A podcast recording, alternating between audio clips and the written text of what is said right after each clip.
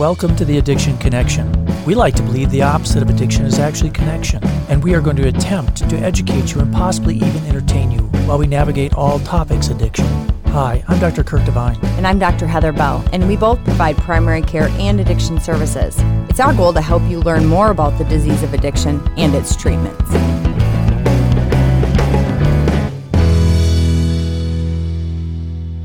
Well, welcome back, everybody. Sorry, this is a couple of days late. This is the COVID Echo bullet point summary number 31.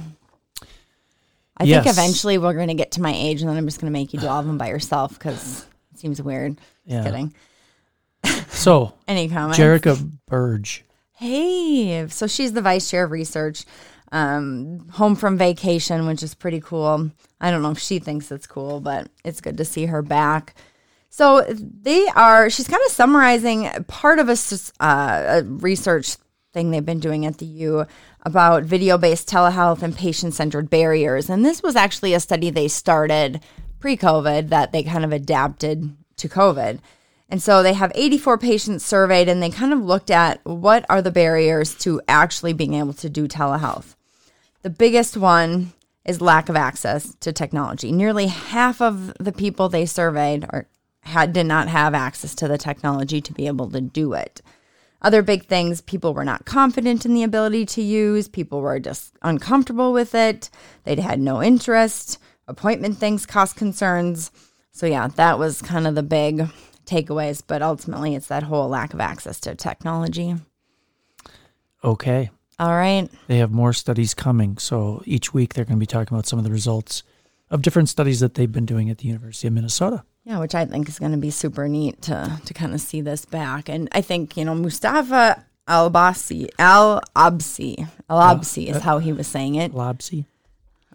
He's a professor at the University of Minnesota Medical School in Duluth, PhD, and LP, which I'm not sure I know what LP means. Licensed psychologist, because he does a lot of the more mental health resilience stuff, but...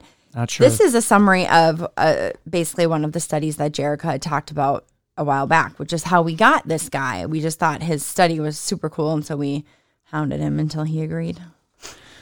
So initially when they did this study, it was initially just an English language global survey, but they have actually translated into 8 different languages, so getting really data from lots of different places now.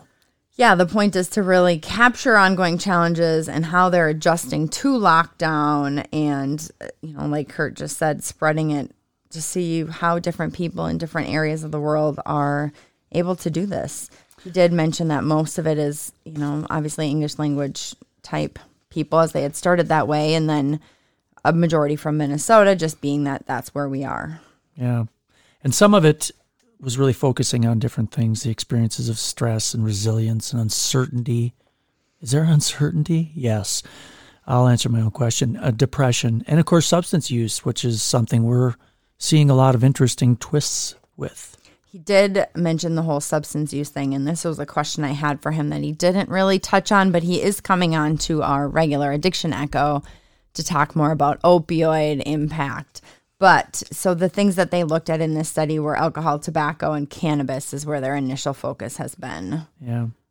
So I think that, they're going to also talk about some of the social integration, the supports that you can get socially, and whether people are more physically active or whether they're sleeping or not sleeping. So a lot of different things in this study that they were basically surveying on. Yeah, both the problems as well as the resiliency and coping and ability for who does...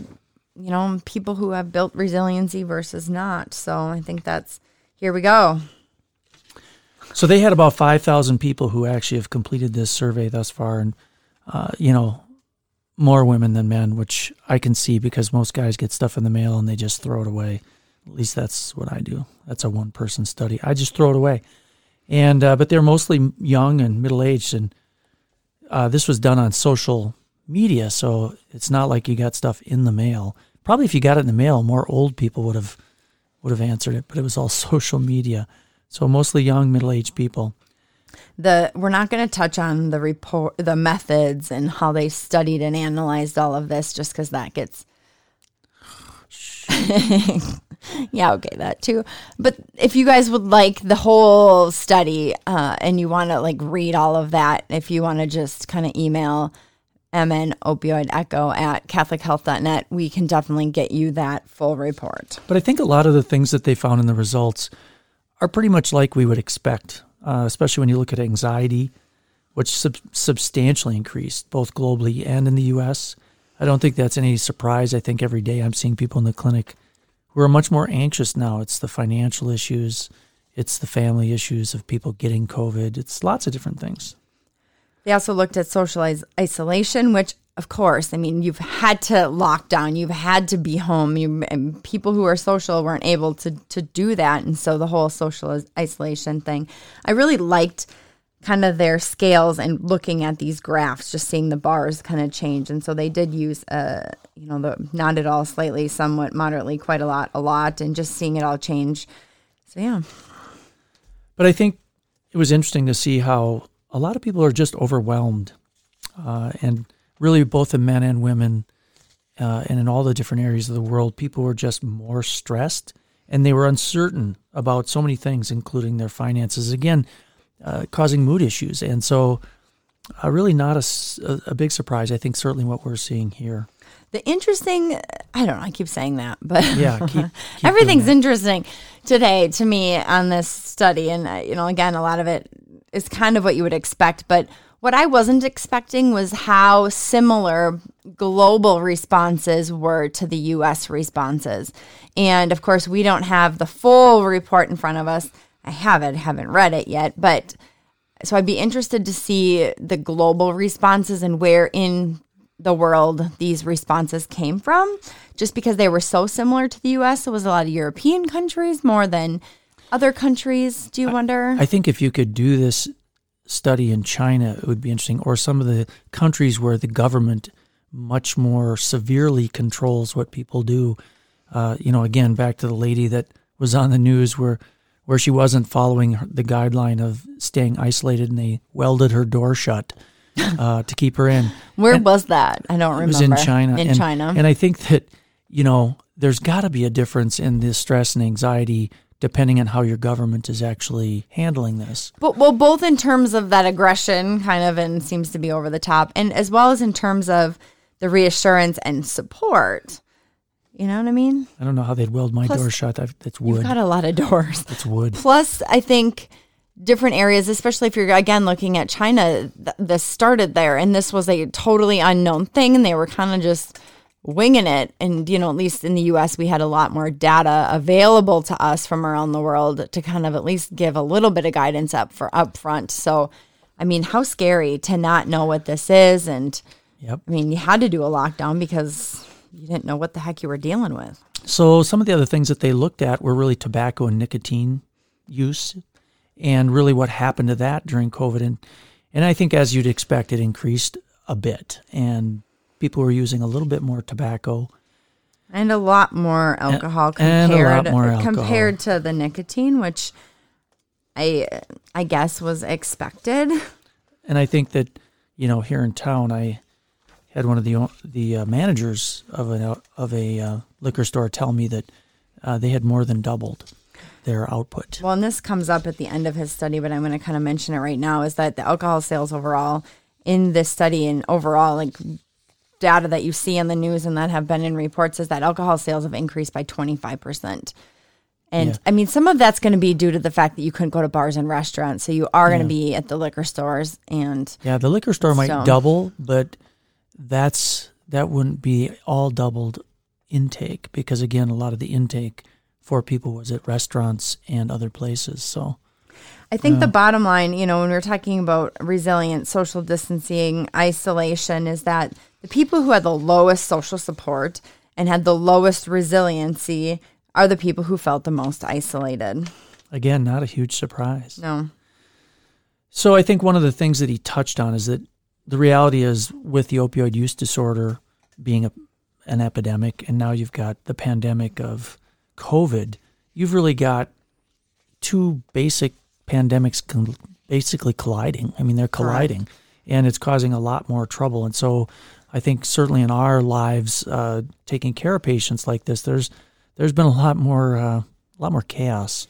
A lot more chaos, and then really focusing, especially on those people who do have low resistance or resilience, who have more isolation, really trying to support that and buffering some of those adverse outcomes, you know, really kind of focusing or honing in on those patients, as those are the ones who are struggling a little bit more, who might kind of go into some of those substances, might go into different things to help their coping. And so really trying to come up with strategies. And I think that's something that's being studied and ongoing, is what are some great strategies to help with this? And, you know, the perceived isolation. I think these are all big things in that and in kind of helping this problem. Yeah, it was interesting that he was talking a little bit about some of the national labs kind of doing a screening of different blood tests just to see how much more use of different substances there was. And they did one in Baltimore and actually showed there was a 32% increase in fentanyl, 20% for methamphetamine, and 10% for cocaine. And so it really was interesting. I dropped back a little. You're looking at me because you can't figure out where I am. But, correct, but I've caught up now. Yeah, so it was just really interesting that when we look at the different substances, there was definitely an increase in samples as compared to normal. Well, and compared to just 2019, all substances used, we were 11% higher than we were in last year. And the overdose has increased 18% in some states, which is, again, substantial. And it's, you know, working in addiction and working, especially with opioid use disorder, as long as we have, that's just so depressing to me. It's like, oh my gosh, like, come on. Just one of many things to depress you. So I'm looking at one of them. Yeah. So the buffering. So how do we improve what's going on? Well, they talked a lot about, you know, resilience and community resources, and how can the community step up to help people deal with this personal problems that they developed during a pandemic. So it's that whole social support, the connectedness, doing things in the community to kind of improve that. Well, and especially when you're, again, talking about these use disorders and people, some of their coping mechanisms, there's that stigma. People aren't wanting to reach out for help, and then they get even more isolated. And so really trying to increase that access to telehealth, which I know, you know, the American Society of Addiction Medicine has helped with that, but really encouraging people to not be afraid to get help. I think one of the things, too, is how much more suicide is there now, and what are we doing with that as far as reaching out to these patients that might be thinking about suicide or self-harm? And I think that's pretty unlikely that suicide rates are going to go down during a pandemic. They're clearly going to go up. And this study wasn't really based on looking at those particular numbers, but he did comment that that's something that certainly other people are looking at and have noticed. Well, and then, you know, as far as the opioid epidemic and mental health stuff, you know, when you're looking at financially where our country's had to go, it's had to go to supporting the states to deal with COVID, which obviously rightfully so, but now we're going to have delayed funding in mental health treatments and substance use treatments. And so some of the progress has been made has had to be halted to, you know, focus on COVID, which, again, there's that balance that's just kind of sad. I think one of the things that he is hoping that they can do with their data is really look to at what the differences between rural and metro areas would be as far as resiliency, as far as the types of troubles they're having, their depression, substance use, and such. Because obviously things are going to be different for a person living in a 10 by 10 apartment in the middle of a big city and a farmer on a farm. I would hypothesize that the people in the cities, although they might have the ability to socialize at least a little bit more, but they can't, you know, they're stuck in this, like you said, a small apartment, plus the rates are higher in those areas, so it's more scary versus what I've seen anecdotally around Little Falls is that people are gardening, people are going out and exercising, people are busy with the farms, and I think there is that benefit to being able to have space. Yeah. And right at the end, we did talk a little bit about that, because anecdotally, it seemed to me that I've never seen more people on bicycles in my entire life. And when you go by some of the trailheads where the bikes are leaving from, there's more cars now than there's ever been. So trailhead is a very old-fashioned rural term. That's what they call it. The trailhead. But yeah, I think there's just more people on their bicycles. I didn't check the mercury. Which is why you can't buy a bicycle. Anyway, so then we switched to Chris Hagen, PharmD from CentraCare. This was kind of funny. He called this, the soap opera edition of, COVID, and we haven't had his kind of update in a bit. And I think a lot of that is because there haven't been a ton of new medications at least being trialed and looked at. It's more of what are the studies now showing about medications we have been talking about for 31 of these echoes. Yeah. Yeah. You want to start with the steroids? I do. So the steroids, he talked a little bit about one study that was a meta-analysis of 8 different studies. Actually had about 4,000 patients. And they evaluated the steroid use, obviously, with coronavirus. But no. Yeah. 3,400 had SARS, 360 had MERS, and 275 with COVID-19. And actually 60% of these patients had received steroids of one type or another. And actually, meta-analysis showed no difference in overall mortality, which, again... Well, at least up front. But then when they actually adjusted for certain types of patients, the ones with the higher severity did do better, had a lower risk of mortality when given steroids. Yeah, well, and to be clear, I believe that was the recovery study that showed it's really the patients who get it, who are oxygen dependent. Yeah, look at me. Be smart. I sound like Charlie Reznikoff. And Dr. Nasca. Yeah, I'm quoting studies. But it's really the patients who are on oxygen or who were intubated that actually did the best. Correct. From a mortality rate. So and he said that actually steroid use got added to the NIH guidelines as far as how a treatment as far as, COVID goes. And dexamethasone is what has been tested the most and what you should use. But he did mention that, of course, with the shortages now, any class of steroids any steroids in the class with dexamethasone should be used. Then there was a little retrospective cohort study that was out of Hubei. I think that's how you say it. Hubei, China. 400 different people. Obviously. This is looking at interferon. Yes, and actually they showed that administration early of interferon was associated with lower likelihood of in-hospital mortality versus no interferon. But, of course, if you give it too late, cows out of the barn, less likely to really make a difference. Yeah, greater likelihood of mortality even. And so... See how I dropped back to the farm thing? I totally got it. But, as far as what are they calling early versus late, that's going to be a little bit of a semantic thing. And, what they did talk about in the study is that a lot of these patients also received antiviral agents. And this was, again, a study out of China. The antiviral agents they have there are not the same that we have here. And so what we've been using, obviously, is remdesivir in the U.S. Well, and again, 446 patients were in this study. The lady who was welded into her apartment was not part of this study. That's because she couldn't get out. She was not hospitalized. So now let's go to vaccines. Okay, that sounds horrible. So currently, guess what? There's no vaccine yet. I'm not sure if you're aware of that. The FDA has not approved any. But there's a gazillion that they're trying to get going. It's they 170. Say 100, yeah. So there are phase 3 trials now. But again, they can take 3 to 6 months. So... they're having a little difficulty recruiting minority participants, which has slowed that down. And older people don't really want to be part of trials. It's make me a guinea pig. I'm already 80. But that's exactly the groups that are needing to be studied, especially because that's where COVID has hit the hardest. Thank goodness we have monkeys. Exactly. You can test it on deer mice and old monkeys. Go back to the deer mice.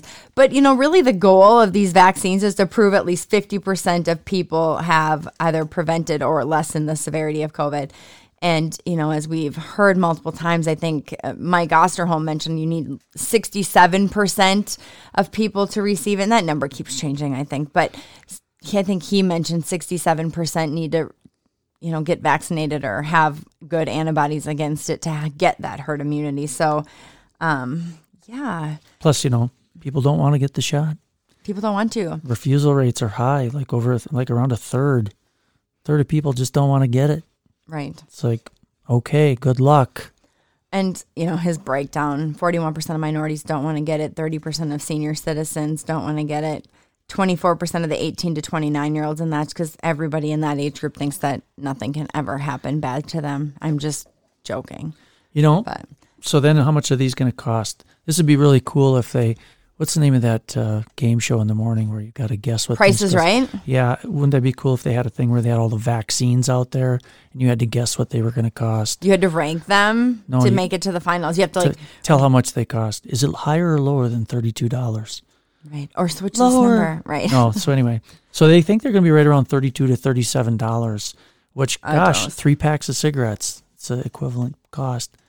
I'm an addiction guy. You know? I like that little comparison. So if people think it's too expensive, you can say, well, it's only the cost of 3 packs of cigarettes. So the Gates Foundation is also partnering with Serum Institute of India. They're trying to get it down to $3. That's hardly anything. That's like 3 Diet Mountain Dews. Maybe the cans. Yes.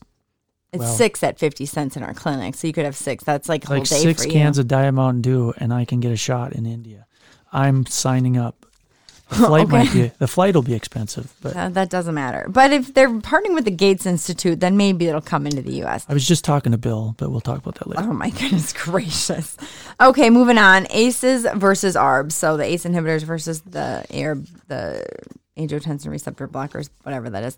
So anyway, British Medical Journal, July of 2020, did this meta-analysis of 10 studies, almost 10,000 patients, compared the ACE-ARB patients or both or versus naive patients, and the risk of severe disease and death was lower in the patients who were on ACEs and ARBs.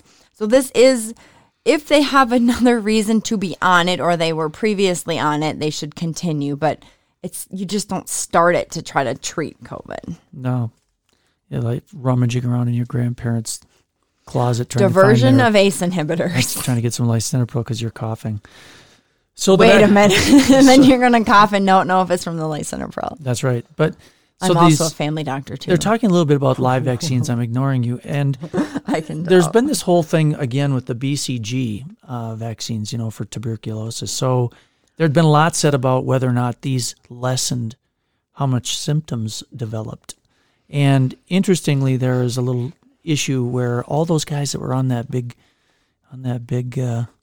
Roosevelt, the USS Roosevelt, all the sailors. Yeah, they'd all had an MMR, and amazingly, nobody got really that ill, even though they all tested positive. Yeah, but the reality is that they also were young, so I'm not quite sure what to make of that. So I'm gonna go back to the theory because you don't have the actual. Well, you do. You skipped it.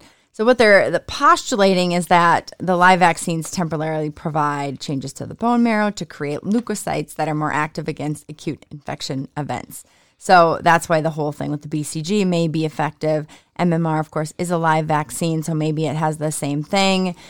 Clearly not a cure, but a hope, you know, they're thinking if you get a booster of the MMR, it might lessen your disease severity until there's vaccines available. And some have postulated that because kids are pretty recently MMR'd, that maybe that's why they don't get quite as sick. But again, it's that expression of your ACE inhibitor or ACE receptors as well. So and kids have fewer of those. So. I mean, it's not going to be just one thing. No, multifactorial. It's going to be a whole ton of crap that makes you protected. Right. So please, let's save the MMR vaccine in our clinic for the kids, the 1-year-olds and the kindergartners who need it to actually, you know, get protected from the measles outbreak we're inevitably going to have after this is all over. So anyway, they haven't made the recommendation to get booster MMRs at this point, unless, of course, you had a rubella, you know, you were not immune when you were pregnant, you need to get it. So coming up, we're about done here. So You're just ignoring me a lot today. So battle legs can probably just start warming up. But he did talk a little bit about the H drug, hydroxychloroquine. But we're not going to talk about that now because we are going to devote a special episode to the demise of hydroxychloroquine. It keeps trying to come back. It's kind of like Monty Python, I'm not dead yet. Okay. Every so often somebody comes up with a little thing that says, oh my God, it cures everybody. But 99.9% of the studies are pretty negative. And so we're going to maybe do a little thing where we kind of do the timeline and how it just slowly now has become the most popular drug in sewage treatment plants because everybody's just flushing it down the toilet, I think. I will. Oh, I don't know that for sure. But. I know. I'm going to touch on just a couple of little, at least one thing at least. People asked a lot about how do you track these vaccine developments and if people really want to get into that. clinicaltrials.gov is with the NIH vaccine trials. It's pretty well updated. This was Dr. Nasca added that for us. The only thing that isn't going to show on there are the ones that are, you know, funded by pharma, which I guess we're pretty anti-pharma for the most case in some situations. But, you know, you can search all the different pharmas to see, but clinicaltrials.gov will have all the ones that are NIH funded and governmental funded, so you can look back to see about those. All right, I think that's about all we got. I think next week we're not exactly sure what's going to be on the COVID Echo. We do have a couple things we are working on. In the pipeline. But I think it's 2 weeks until Amanda Noska comes back. Correct. So anyway. All right. Well, we'll do the update, of course, on the journal studies this weekend. Otherwise, Battle Eggs won't save us. Thanks for listening. Michael's out in the corner. His wife has caught him again. He's sitting in beautiful sunshine, drinking a mugful of gin. I ask him where his shoes went. He's lost them in the snow. His wife has locked him outside for Vicodin and blow.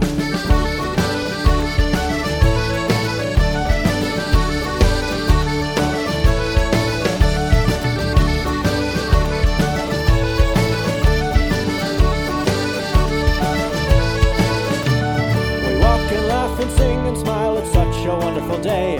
We mix a beautiful cocktail and fall asleep on the quay. Michael, the cops are asking for all the places you've been. Your bookie wants his money, pills and whiskey and gin. Tooraloo-ra-loo-ra, Michael's at it again. Tooraloo-ra-loo-ra, pills and whiskey and gin. Tooraloo-ra-loo-ra, Michael's at it again. Tooraloo-ra-loo-ra, pills and whiskey and gin. Pills and whiskey and gin. Michael, your wife is asking if you are locked away, but she should come out and see that it's such a wonderful day. He looks me in the eyes and for a moment is quiet and sad. A single teardrop falls from his eye. Thanks for paying me tab. Tooraloo-ra-loo-ra, Michael's at it again. Tooraloo-ra-loo-ra, pills and whiskey and gin. Tooraloo-ra-loo-ra, Michael's at it again. Tooraloo-ra-loo-ra.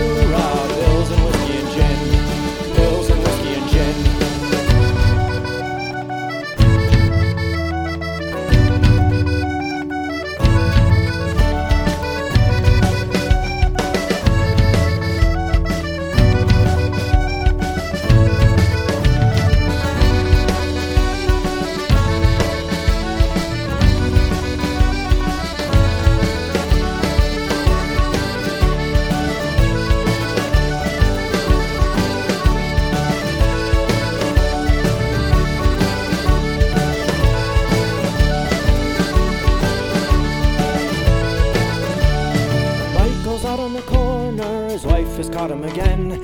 He's sitting in beautiful sunshine, drinking a mugful of gin. Michael, your wife is angry, but you're frolicking with glee. There's nobody left to love you but you, your bottle, and me. Tooraloo-ra-loo-ra, Michael's at it again. Tooraloo-ra-loo-ra.